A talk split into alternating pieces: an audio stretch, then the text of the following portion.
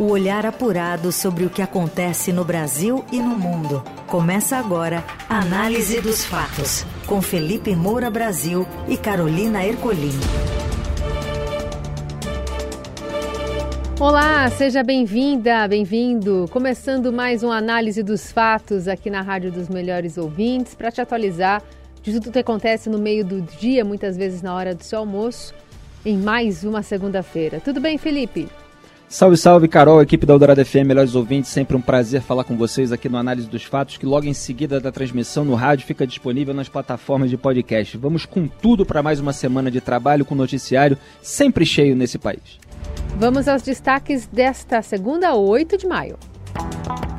Após visitas de aliados, ex-ministro Anderson Torres depõe novamente a Polícia Federal no inquérito que investiga a atuação da Polícia Rodoviária nas eleições de 2022. Inadimplência bate recorde, chega a 43% do país e trava crescimento. E ainda quem deve ser o nome indicado por Lula para a vaga do STF e como o novo plano diretor mudou a cara de bairros de São Paulo como Brooklyn, Butantã e Sumaré. O que acontece no Brasil e no mundo. Análise dos fatos. O ex-ministro da Justiça e ex-secretário de Segurança do Distrito Federal, Anderson Torres, depõe nesta segunda à Polícia Federal. Ele deve prestar informações a respeito dos bloqueios realizados pela Polícia Rodoviária Federal em regiões do Nordeste no dia 30 de outubro, durante as votações do segundo turno. A Polícia Rodoviária Federal é subordinada ao Ministério da Justiça, que na época era comandado por ele. Esse depoimento estava marcado para ocorrer no dia 24 de fevereiro, porém foi adiado devido a um pedido da defesa de Torres que alegou fragilidade na saúde mental do ex-secretário. Na sexta, o ministro Alexandre de Moraes, do Supremo Tribunal Federal, negou mais um pedido da defesa de Torres para colocá-lo em liberdade. Também Moraes autorizou que senadores de oposição visitassem ontem o ex-aliado e ex-ministro, aliás, o aliado e ex-ministro na prisão. A lista inclui ex-ministros do governo Bolsonaro, como hoje o senador Rogério Marinho, que comentou do estado de saúde de Torres. E o importante é que, além do caráter humanitário, de solidariedade, alguém que conviveu conosco. Eu tive a oportunidade de ser ministro de Estado junto com o Anderson. Nós estamos buscando uma forma legal, evidente, mas também política, de que tenhamos a condição de que essa prisão, que já dura mais de 100 dias, ela seja terminada. Mas ele está muito magro, muito abatido, né? Ele, como é uma pessoa que é da área do direito, né, e conhece bem a legislação, ele se sente de alguma forma com os seus direitos cerceados, né? No Judiciário, o Supremo já formou maioria para colocar mais 250 denunciados no banco dos réus pelos atos copistas do dia 8 de janeiro. A Corte Máxima analisa o terceiro bloco de acusações apresentadas pela PGR. As primeiras levas de denúncias já foram recebidas e 300 investigados foram colocados no banco dos réus. Por hora, restou isolado no julgamento apenas o ministro José Mendonça, que defendeu o STF recebesse as acusações somente quanto aos 50 radicais apontados como executores dos atos de vandalismo registrados. Muito bem, houve muito mais de 50 pessoas envolvidas naquelas invasões dos prédios dos três poderes. É claro que precisa haver uma individualização de condutas, mas todo mundo que invadiu precisa ser responsabilizado e punido. É, aqueles contra os quais a prova de depredação do patrimônio público, evidentemente, eles terão um quadro mais agravado, mas há aí um conjunto de crimes que envolve aqueles atentados ao Estado Democrático de Direito é, que precisam ser levados em consideração. Em relação ao Anderson Torres, é, cada vez mais, é, juristas publicam inclusive artigos na imprensa para defender que ele seja aliviado da prisão preventiva. Não quer dizer que ele não vá responder ao processo, mas que responderia em liberdade, é, inclusive de acordo com a jurisprudência do Supremo Tribunal Federal. É, e eu apontava lá atrás, quer dizer, o Supremo começou a fazer uma jurisprudência de ocasião para blindar a classe política ao longo das investigações da Lava Jato, é, quando os políticos estavam acusados, não todos, evidentemente, de corrupção, de lavagem de dinheiro, etc. E agora é, que é, quer punir aqueles que estão envolvidos em atos golpistas, começa a haver certos problemas de coerência. Né? então, aí o caso do Anderson Torres não dá para cravar nada, porque muitos desses é, elementos ainda estão sob sigilos. Sob sigilo. Mas o Anderson Torres, por exemplo, ele não ocupa mais o cargo. Quer dizer, ele não tem mais o poder do cargo é, para interferir em determinadas investigações. E isso sempre é considerado pelos ministros do Supremo nas acusações envolvendo desvios. Quantas vezes eu vi prisão ser aliviada, inclusive do Marcelo Crivella, pelo Gilmar Mendes, lá no Rio de Janeiro, porque não está mais no cargo, então por isso é, não tem mais acesso, ascendência, etc. Então, assim, é, o STF está é, com dificuldade aí, pelo menos de é, esclarecer, provar para é, os próprios pares é, do direito brasileiro a sua coerência em relação a casos diferentes. Porque agora a gente vê que há um interesse mesmo em punir. E eu acho bom que puna todos aqueles que estão envolvidos em crime, seja qual for o crime. Não há crimes mais iguais que os outros, nem autoridades mais iguais que as outras. Mas no Brasil a gente sabe que há. Né? É, agora, é muito grave. É, o que é, parece ter acontecido, mas é claro que vai depender da quantidade de provas que serão exibidas. É, é, grave a, a, presença daquela minuta golpista na casa do Anderson Torres, mas ela não está assinada. Aí tem todas aquelas alegações de defesa. Ela estava lá numa prateleira, não, não houve a intervenção no Tribunal Superior Eleitoral. E é muito grave, talvez isso seja o que esteja pesando mais contra o Torres nesse momento, é, os, o caso das blitzes, para tentar evitar que eleitores do Lula chegassem à zona eleitoral para votar na eleição de 2022. É, a Polícia Rodoviária Federal não só é vinculada ao Ministério da Justiça, que era comandado pelo Torres, mas o Torres viajou para a Bahia dias antes do segundo turno. E os investigadores tiveram esse acesso a um relatório de inteligência produzido pelo Ministério da Justiça, portanto, pela pasta chefiada por ele, é, trazendo um mapa detalhado dos locais de votação onde o Lula venceu no primeiro turno. Quer dizer, você tem indícios de que realmente houve uma articulação para tentar evitar votos no Lula e, portanto, ganhar a eleição de uma forma indevida, de uma forma ilícita, proibindo o eleitor de votar, que é o fim da picada. Agora, não está muito claro é, se há realmente provas cabais é, em relação ao Torres, porque é, às vezes é difícil quando é verbalizado, se o Torres deu uma ordem, onde é que essa ordem está registrada? É, você tem o fato, é, houve blitz, etc. Há alegações técnicas para a existência daquela blitz, mas tudo isso está sob suspeita desde que elas aconteceram no dia daquele domingo da eleição. Então vai ter prova de que o Torres realmente articulou isso. É isso que a gente precisa enxergar para avaliar o caso de acordo com aquilo que o Supremo tem pregado em outras investigações. Enquanto isso, a Polícia Federal investiga o ex-ajudante de ordens de Bolsonaro, Mauro Cid, por lavagem após apreensão de dinheiro vivo. As informações com a repórter do Estadão, Raíssa Mota. A Polícia Federal investiga a origem do dinheiro apreendido na casa do tenente-coronel do Exército Mauro Cid, ex-ajudante de ordens do presidente Jair Bolsonaro, na Operação Venire. Mauro Cid foi preso preventivamente na semana passada por suspeita de participar de um esquema de adulteração de dados nos sistemas do Ministério da Saúde para fraudar comprovantes de vacina contra a Covid-19. Os policiais encontraram em um cofre na casa dele 35 mil dólares e 16 mil reais em espécie. A apreensão fez com que ele virasse investigado também por lavagem de dinheiro. A PF já identificou uma conta bancária em nome de Mauro Cid, aberta nos Estados Unidos, e o Estadão apurou que os investigadores pretendem pedir a quebra de sigilo da conta para analisar a movimentação financeira do ex-ajudante de ordens de Bolsonaro. O tenente-coronel foi o pivô da investigação sobre as fraudes nos certificados de vacina, que atinge também o ex-presidente Jair Bolsonaro. A apuração teve início justamente com a quebra do sigilo de mensagem de Mauro Cid. Com acesso direto a Bolsonaro durante o governo, o tenente-coronel se tornou uma espécie de braço direito e faz tudo do ex-presidente. Ele está implicado em outras investigações que atingem o entorno bolsonarista, como a das joias de 16 milhões e meio de reais retidas pela Polícia Federal. Esse foi um caso revelado pelo Estadão e o jornal mostrou que Mauro Cid foi o primeiro a ser escalado para tentar resgatar pessoalmente o conjunto. O tenente-coronel também entrou na mira da PF em uma investigação sobre a organização e o financiamento de atos antidemocráticos. Esse foi um caso revelado pelo blog do Fausto Macedo. Conversas de WhatsApp interceptadas pelos policiais mostram que o Mauro Cid trocou mensagens com o blogueiro Alain dos Santos, do Terça Livre, que por sua vez defendeu um golpe das Forças Armadas. Em depoimento, o tenente-coronel negou apoiar uma intervenção militar. Para vocês verem essa figura do Mauro Cid, como ela é central. Se você bota aí a ponta seca do compasso no nome desse assessor do Jair Bolsonaro e faz um círculo, você começa a atravessar um monte de escândalos. E é por isso que há muito receio aí no núcleo duro do bolsonarismo, como a imprensa gosta de chamar, em relação àquilo que ele pode vir a falar. É, talvez a gente ainda esteja longe né, de um cenário de delação, etc., mas as investigações estão realmente fazendo um cerco muito forte em cima dele e pode ser que respinguem é, no, respingue no ex-presidente.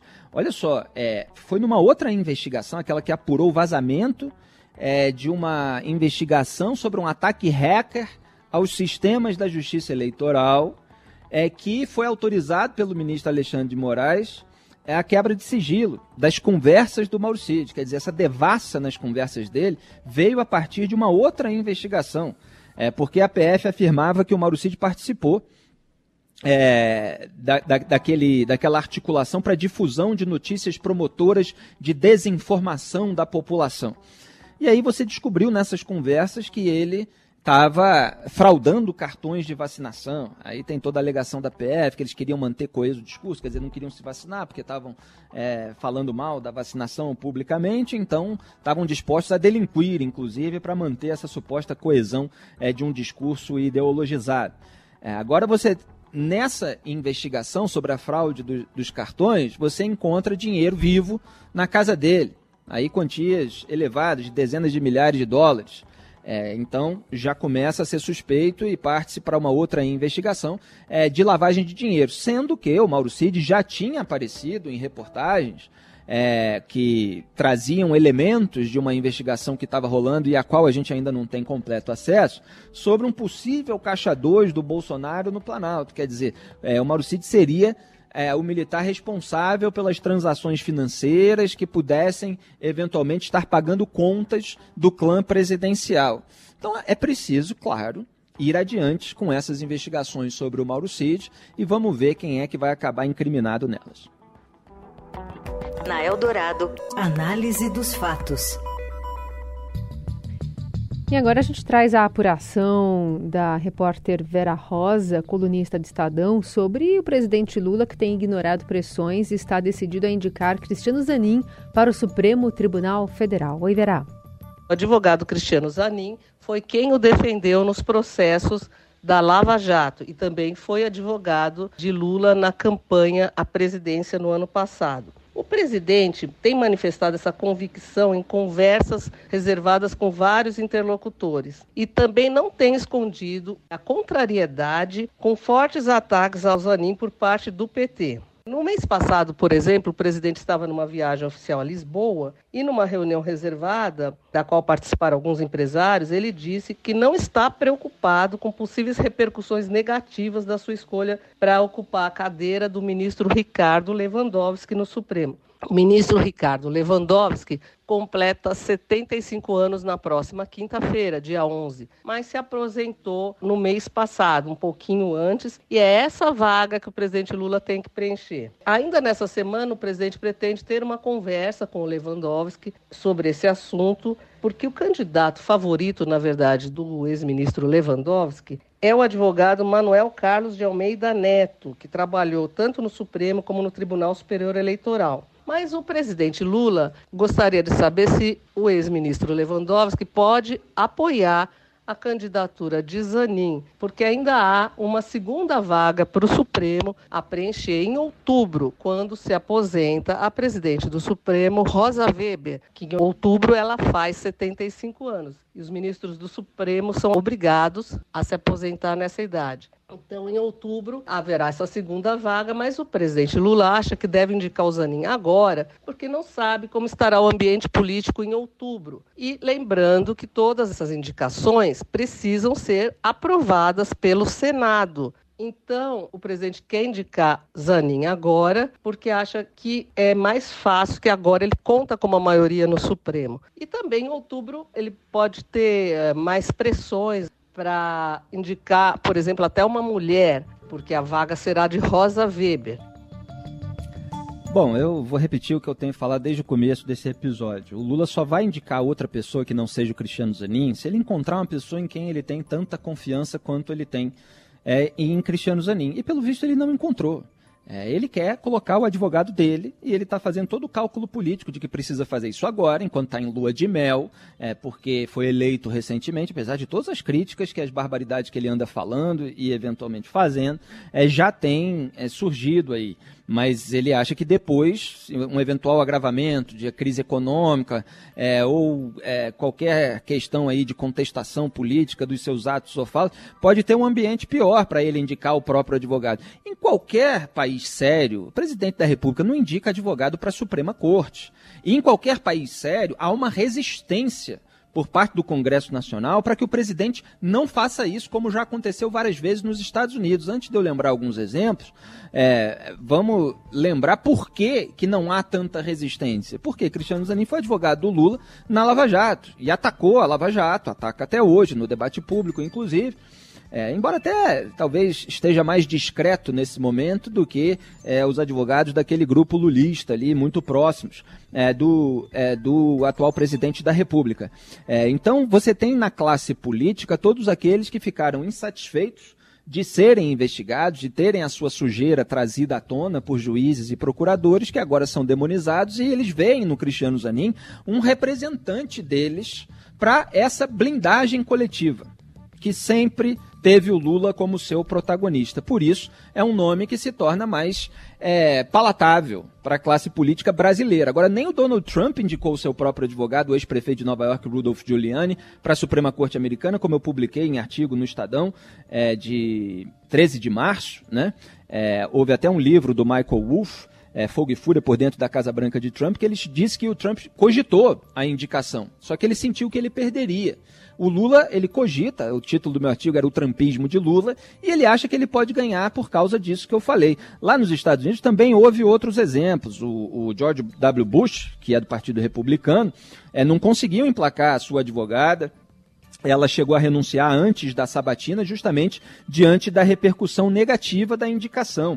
O Lyndon Johnson, do Partido Democrata, e eu escrevi muito sobre ele no artigo Maniqueísmo Raiz de Lula e Bolsonaro, ele chegou a nomear o advogado pessoal Abe Fortas, é, e depois tentou fazer dele presidente da corte, porque lá o presidente da República nomeia o presidente da Suprema Corte, uma função vitalícia, só que o Senado recusou e aí o, o, o Abe Fortas, eu não sei exatamente como é que se pronuncia, ele acabou renunciando. Então sempre houve resistência nos Estados Unidos para isso. No Brasil, você tem essa república bananeira, em que é, o presidente da república quer ter um parceiro no Supremo Tribunal Federal e está pensando mais nele do que no país.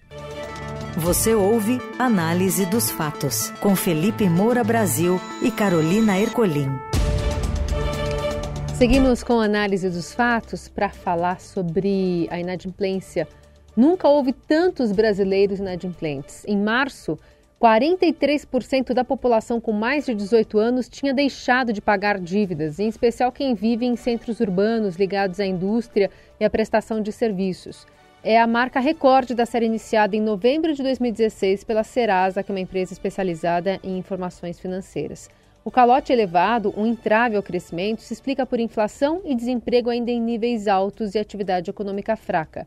Tal cenário faz com que as pendências com bancos, cartões de crédito, lojas e contas de serviços somem 334 bilhões de reais. A situação é pior em cinco unidades da federação, onde o calote é superior a 50%.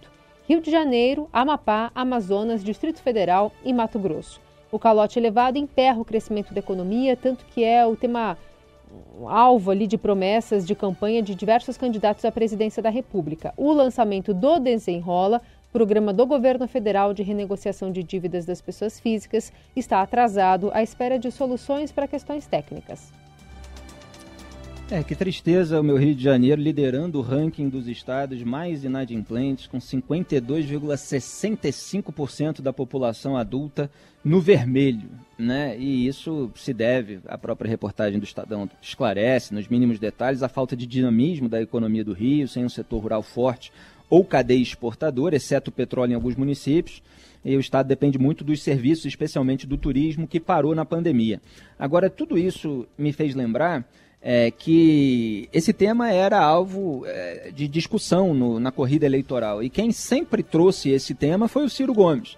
Inclusive, as suas propostas começaram a ser copiadas pelo, pelo Lula, ainda ao longo da corrida eleitoral. E depois, quando o PDT foi dar apoio é, no segundo turno ao Lula contra o Jair Bolsonaro, é, eles disseram que a, o lulismo havia incorporado aquela agenda, etc., que foi um dos pontos ali cobrados em troca é, do apoio. É, por exemplo, o Ciro Gomes dizia que o elevado endividamento privado de famílias e empresas deverá ser renegociado com taxas de juros menores, menores e prazos mais longos de, de pagamento, incluindo as dívidas com fiéis com o programa a ser iniciado pelos bancos públicos, ao qual poderão aderir os bancos privados. Aliás, nesse ponto, é, o, o lulismo também seguiu. E deverão ser disseminados programas de educação financeira.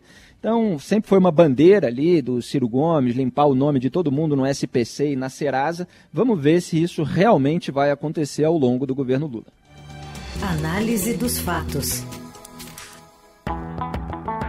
E diante da evidente transição de mais casas para mais prédios na capital paulista, quais áreas mais mudaram nos últimos anos? Quem conta é a Priscila Menck. Boa tarde. Olá a todos! Bem, basta dar uma passada por diferentes partes de São Paulo que você vai ver a transformação que a cidade está passando. Ela está se verticalizando com muitos novos edifícios, principalmente no entorno das estações de metrô. E essas estações de metrô, assim como estações da CPTM, corredores de ônibus, em sua maioria são os chamados eixos de transformação urbana da cidade, que tem vários incentivos municipais para se verticalizarem por causa das regras do plano diretor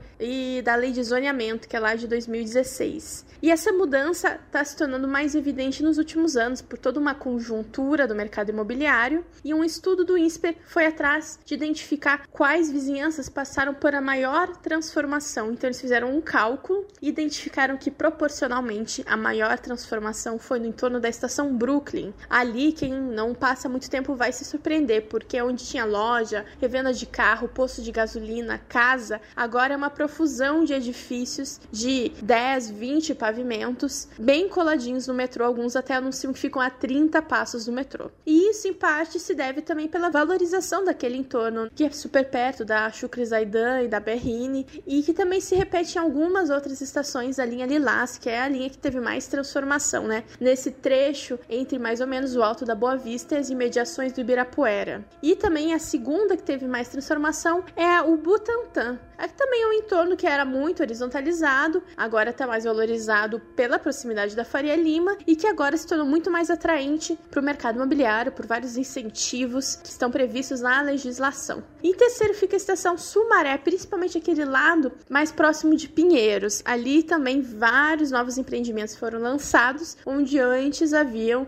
edificações de menor porte. E isso, né, claro, tem trazido várias discussões na cidade. Alguns moradores não gostaram do que está acontecendo, reclamam do impacto dessa verticalização, enquanto outras as pessoas falam que isso é positivo porque tira a verticalização do miolo do bairro. E aí, o que você acha? Na Eldorado, análise dos fatos.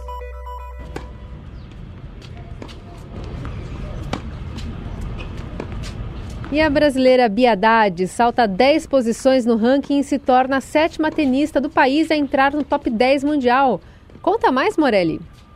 Olá, amigos. Hoje quero falar de tênis, de tênis brasileiro e tênis mundial. Bia Haddad, a melhor tenista do Brasil, está entre as sete melhores do mundo. Na verdade, ela subiu para o top 10 na sétima colocação em duplas. Ela ganhou um torneio de dupla no fim de semana na Espanha, o Master 1000 de Madrid, e isso na manhã dessa segunda-feira, no novo ranking, na atualização da lista das melhores do mundo, a Bia aparece no top 10. Bacana isso. Ela subiu 10 posições do ranking passado para este desta segunda-feira, por causa dessa competição que ela venceu na Espanha. Agora ela já vai para outro campeonato, para Itália, em Roma, e é assim que é a vida de uma tenista brasileira e mundial. Bacana a Bia ficar entre as 10 melhores do mundo nas duplas, vale ressaltar, não é em simples, é nas duplas,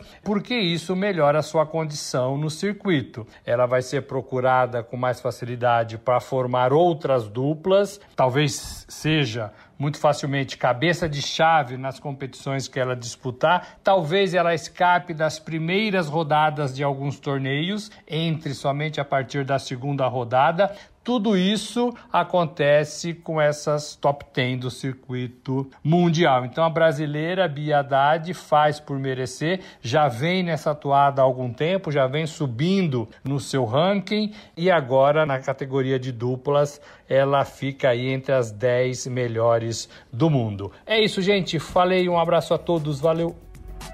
Parabéns aí a Biadade, né? Dando orgulho pra gente. É, tem sido raro ver atletas é, brasileiros despontando em modalidades individuais, como o próprio tênis, né? O Gustavo Kirten é, tem uma carreira que já está ficando afastada no, no, tempo. Ele que chegou à liderança da, da ATP, da Associação dos Tenistas Profissionais, ficou ali pouco mais de 40 semanas no topo. Aliás, foi treinado pelo Larry Passos, né, é, que foi o técnico da, da Biadade ali a partir dos 14 anos. Depois ela passou é, para o Bocão, agora é o Rafael Passiarone. Tem que valorizar também os treinadores de tênis, porque eles vão orientando aí os jogadores e isso é fundamental na ascensão das atletas. Eu torço muito pela carreira da Biadade. Vamos com tudo.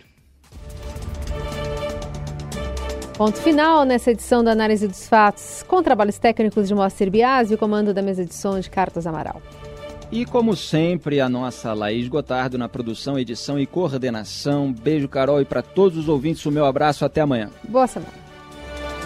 Você ouviu Análise dos Fatos. Se você perdeu esta edição ou quer ouvir de novo, acesse radioeldorado.com.br ou assine gratuitamente o podcast no iTunes, Google Podcast, Deezer ou Spotify.